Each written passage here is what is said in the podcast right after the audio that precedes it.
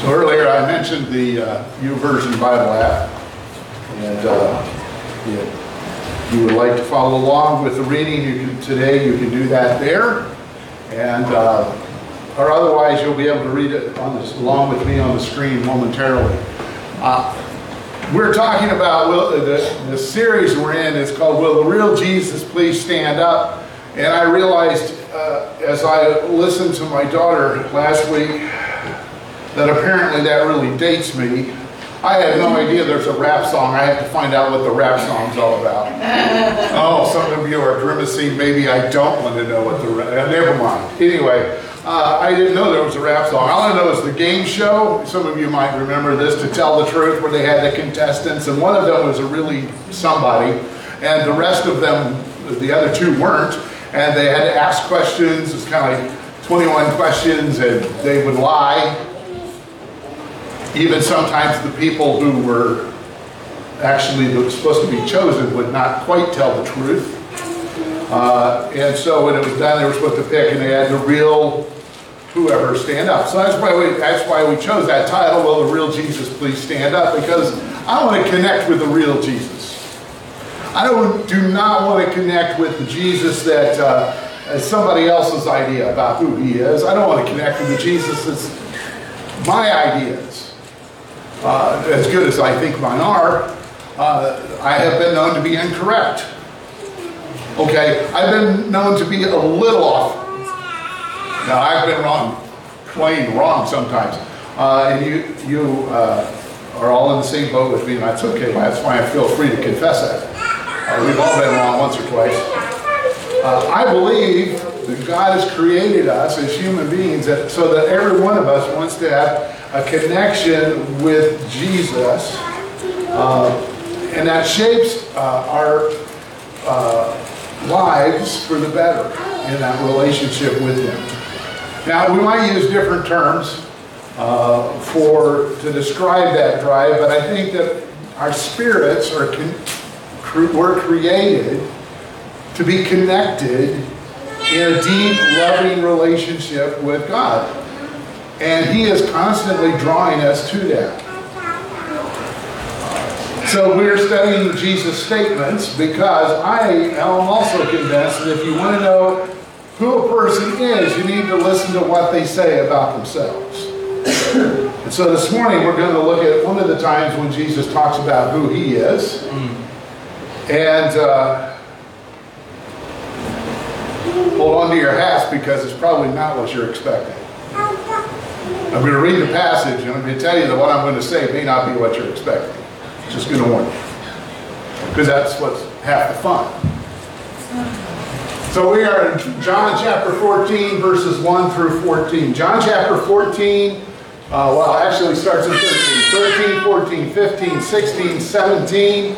These are the, this is the expanded version of the last evening of Jesus' life. John records a whole lot that Matthew, Mark, and Luke don't record.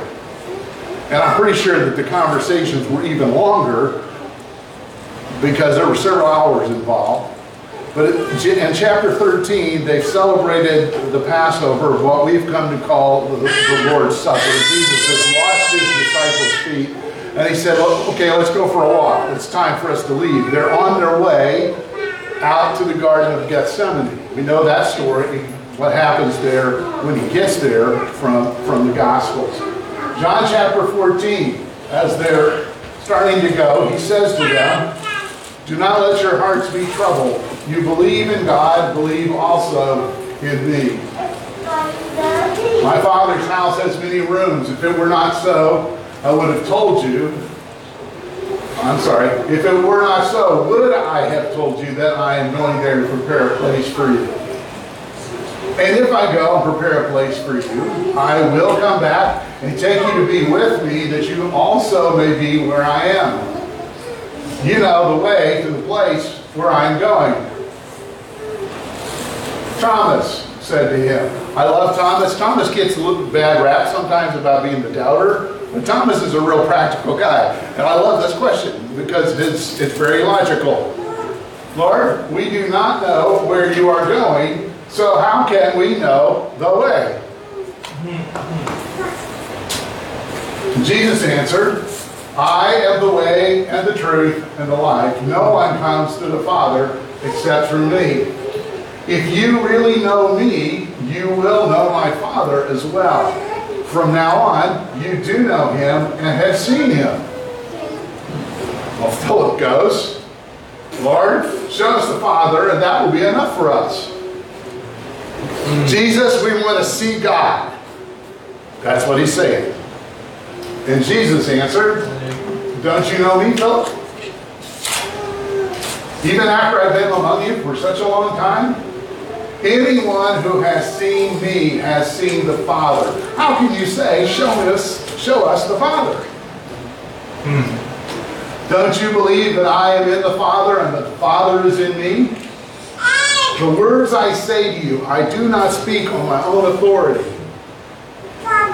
Rather, it is the Father living in me who is doing his work. Believe me when I say that I am in the Father and the Father is in me, or at least believe on the evidence of the works themselves. Which works? The ones the Father's doing in him. Very truly I tell you, whoever believes in me will do the works I have been doing, and they will do even greater things than these, because I am going to the Father. And I will do whatever you ask in my name, so that the Father may be glorified in the Son. You may ask me for anything in my name, and I will do it. Now, let me tell you why you should probably not be expecting what you might be expecting. Uh, many people who call themselves Christians. Okay, that's probably the harsh way to say it. Many Christians and church people use one verse out of this passage to prove to their friends who aren't Christians that they really need to follow Jesus or else. Now, that's the verse that says, uh, Jesus is the way, the truth, and the life. No one comes to the Father except through him.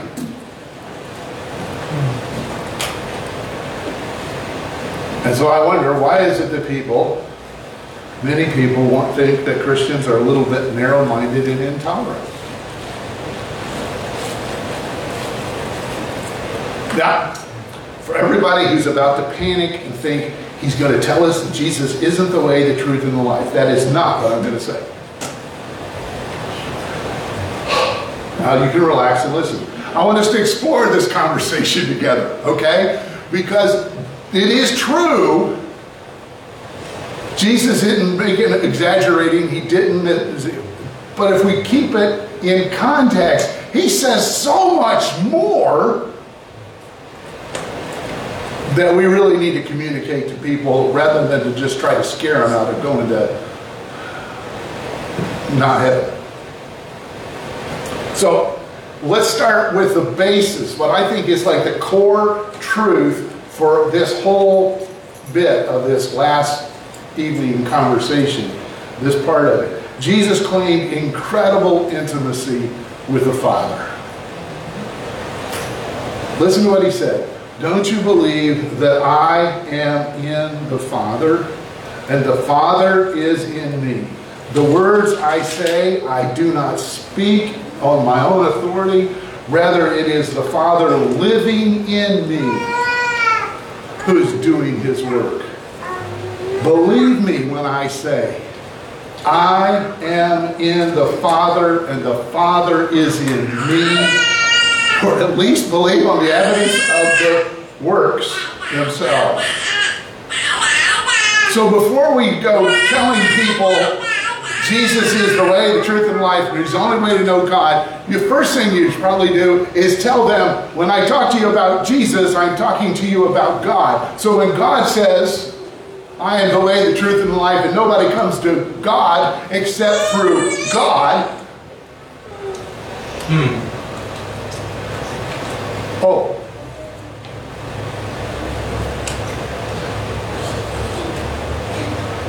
He is God. Jesus is God. God is Jesus. Look at Jesus and you see God. Hear Jesus and you hear God. Hmm. There's this incredible intimacy. They are one.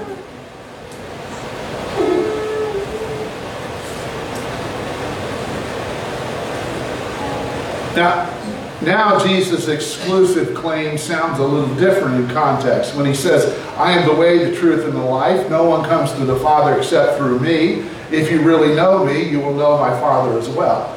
In other words, what he's saying is, I am God, so you don't need to find a way to God because God has come to you. God came to us in Jesus.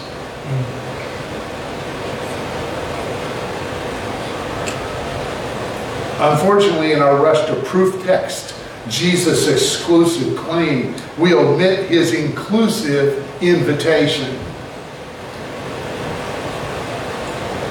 Did you hear what he said? Anyone who has seen me has seen the Father. Anyone, whoever, any person who encounters Jesus encounters God. There are no limits here. You notice Jesus didn't say any of Abraham's descendants who met me. Hmm. He didn't say every Italian. He didn't even mention Irish, Scottish, Welsh, English, all my peoples. He, Jesus said, every human being who will ever walk the face of the earth connect, who connects with him connects with God because he is God. God is Jesus. Jesus is God. And we don't have to find some way to get to God because God has come to us. His declaration grows out, his declaration that I am the way, the truth, and the life grows out of his connection with the Father. They are one. They are in, united together. Now, Jesus wraps up this. I, I would have thought this would be the end of the conversation, but it, he then he tacks this last part on uh, that uh, just kind of blows my mind. He wraps up this conversation with an extensive promise. Whoever, whoever believes in me, trusts in me, is loyal to me, has faith in me, whoever believes in me will do the works I have been doing. I'm going to pause for a moment. It's a pop quiz. How were the works that Jesus did done? Okay, I'm looking at blank stare, so maybe let me change it. Who did the works that Jesus did? God. God living in him did the works that Jesus did. Think he may be hinting at something for us. Whoever believes in me will do the works I have been doing, and they will do even greater things than these. Because I am going to the Father. And I will do whatever you ask in my name. So that the Father may be glorified in the Son. You may ask me for anything in my name, and I will do it. Jesus said, when you hear me speak, you hear the Father speak. When you see the signs and wonders that I'm doing, you are seeing the works of God. You're seeing God at work. And his promise points out the possibility that for whoever follows him, we can have the same kind of connection with God that Jesus had. That's what we were created for. for the Father to be in us, for the Son to be in us, for the Spirit to be in us, for God to be in us, and for us to be in Him. One of my favorite authors is a guy named J.D. Walton. He, he says, I, uh, one of the things he says is, first of all, we try to pare down this promise. We try to make it so that it's a little easier to explain why we're not living this. And if you are living this, please stop keeping it a secret.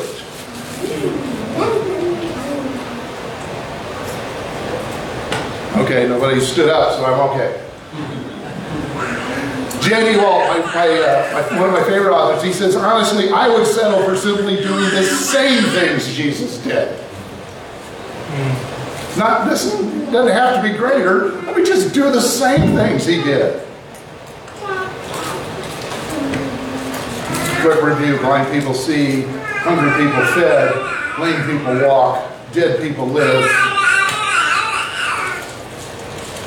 Okay. Those would be great, great enough for starters, don't you think? This JD goes on to say, so what's the problem? Why aren't the uncommon works of Jesus more commonplace in our time? He says, I will risk a diagnosis. We aren't seeing the greater works because we don't yet possess the greater love.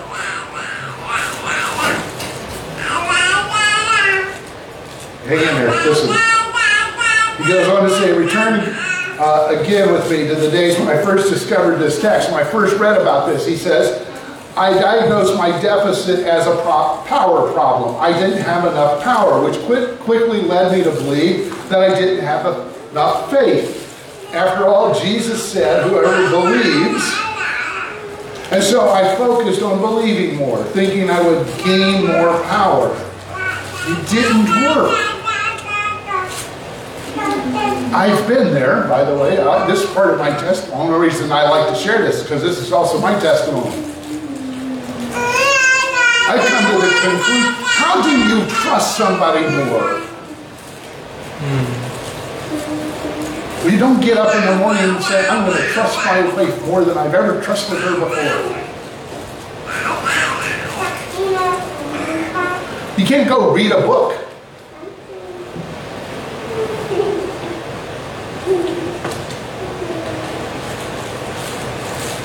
You either trust somebody or you don't trust them.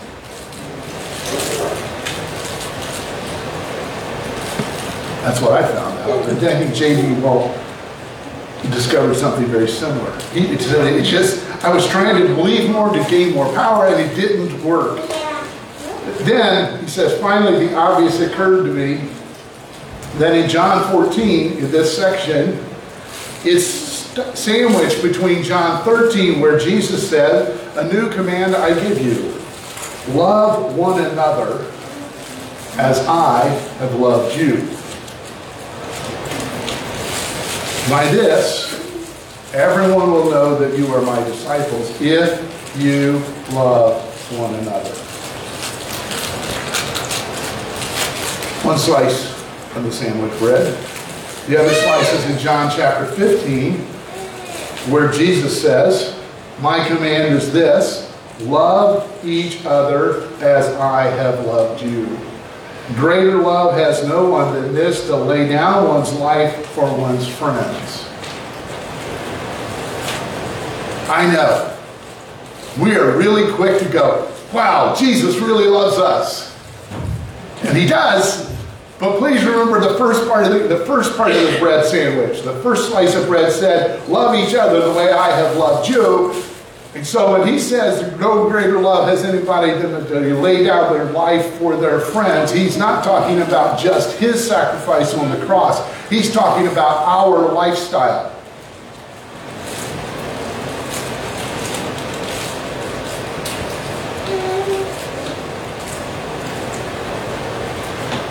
JD finishes his comments on the, these verses by saying, I'm convinced love is the power. We will finally see greater things when we learn the ways of greater love. It, it makes sense, doesn't it? It makes sense to me. When we finally break through into the rarefied air of loving others the way Jesus has loved us, in all of the dimensions that are involved with that, when we break through and start loving others as Jesus has loved us, we will discover the only true power for doing the works of God. And it has been waiting on us for the whole time. The Spirit is just waiting for us to learn to love, to start to act and love like Jesus.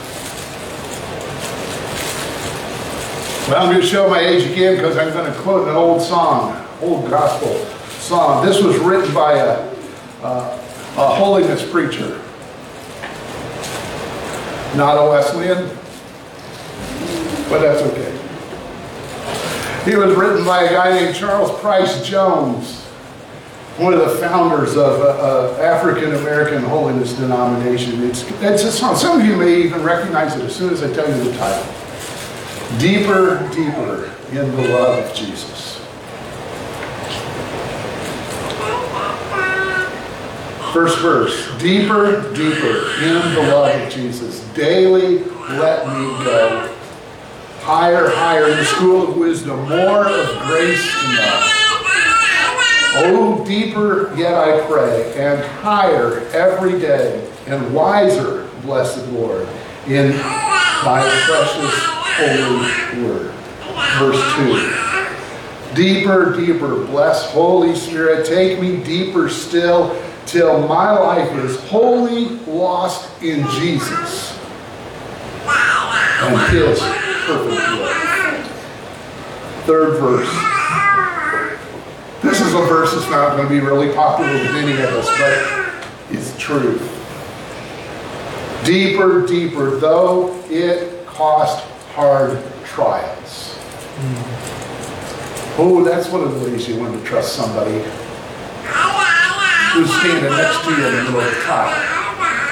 Where you learn to trust Jesus, who's going with you through those times. Well, I let me go back to reading his good poetry. Deeper, deeper, though it cost hard trials, deeper let me go, rooted in the holy love of Jesus.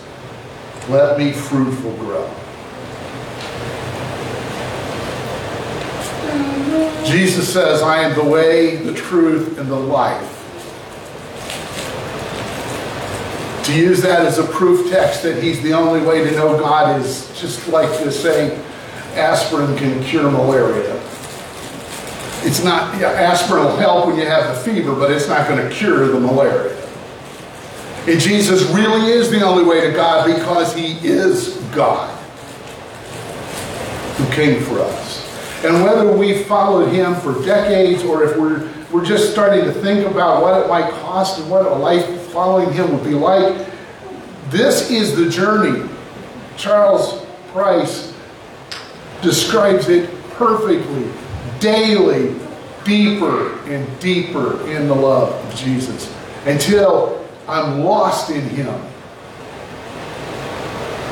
Until people around us start saying, if there's ever been somebody like Jesus, it's him, it's her, it's them.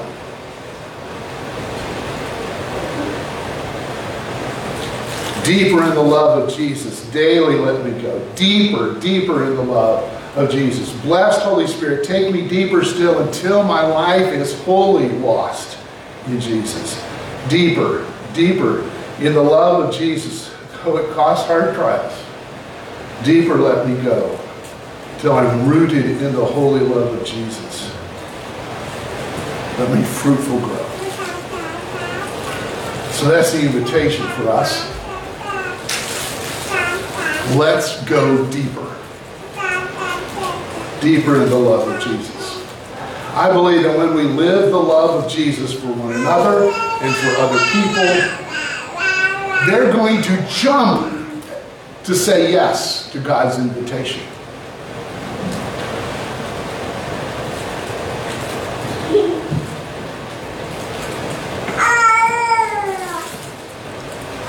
Let's pray.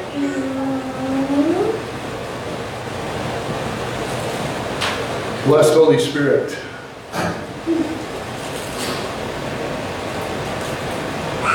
there are things that need to happen in us, changes that need to happen in us, transformations that need to happen in us that cannot happen based on our personal willpower.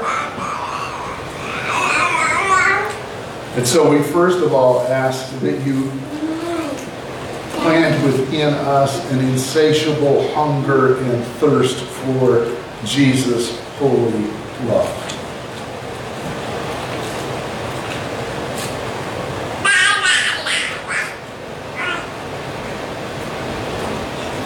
We can be so distracted by the things we want, the way we think want things to be, the way we wish things were.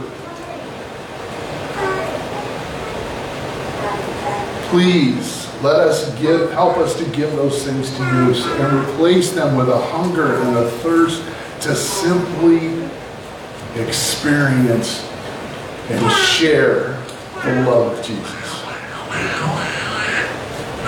Give us a holy dissatisfaction with our status quo. It is so easy. When we follow Jesus for a while, it is so easy for us to say, oh, wow, look how far I've come. Turn us around and point us at how far we have yet to go. Fill us with a dissatisfaction with the way we are. Until we have that same prayer, deeper, deeper, higher, higher, every single day. Teach us to love,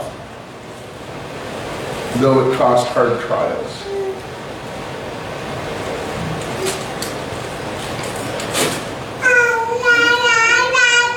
I was reminded recently that loving people is messy. It certainly messy when you were here, Jesus. There were people who thought you were awesome. There were people who wanted to kill you. Didn't seem to be a whole lot of people in, in the middle of, of indifference. It seemed like they either wanted, wanted you or hated you. That's messy for those of us who like to just get along. We want us all to get. Oh, that's so scary. But give us a love. Give us your love. That even though it costs hard trials, it just gets deeper and stronger and more winsome, more holy. Don't let us settle for anything less.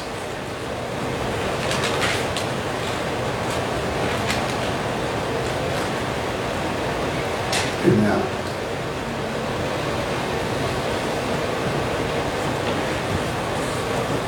Thank you again for uh, connecting with us today, either online or here on site. Um, I'm very, very appreciative.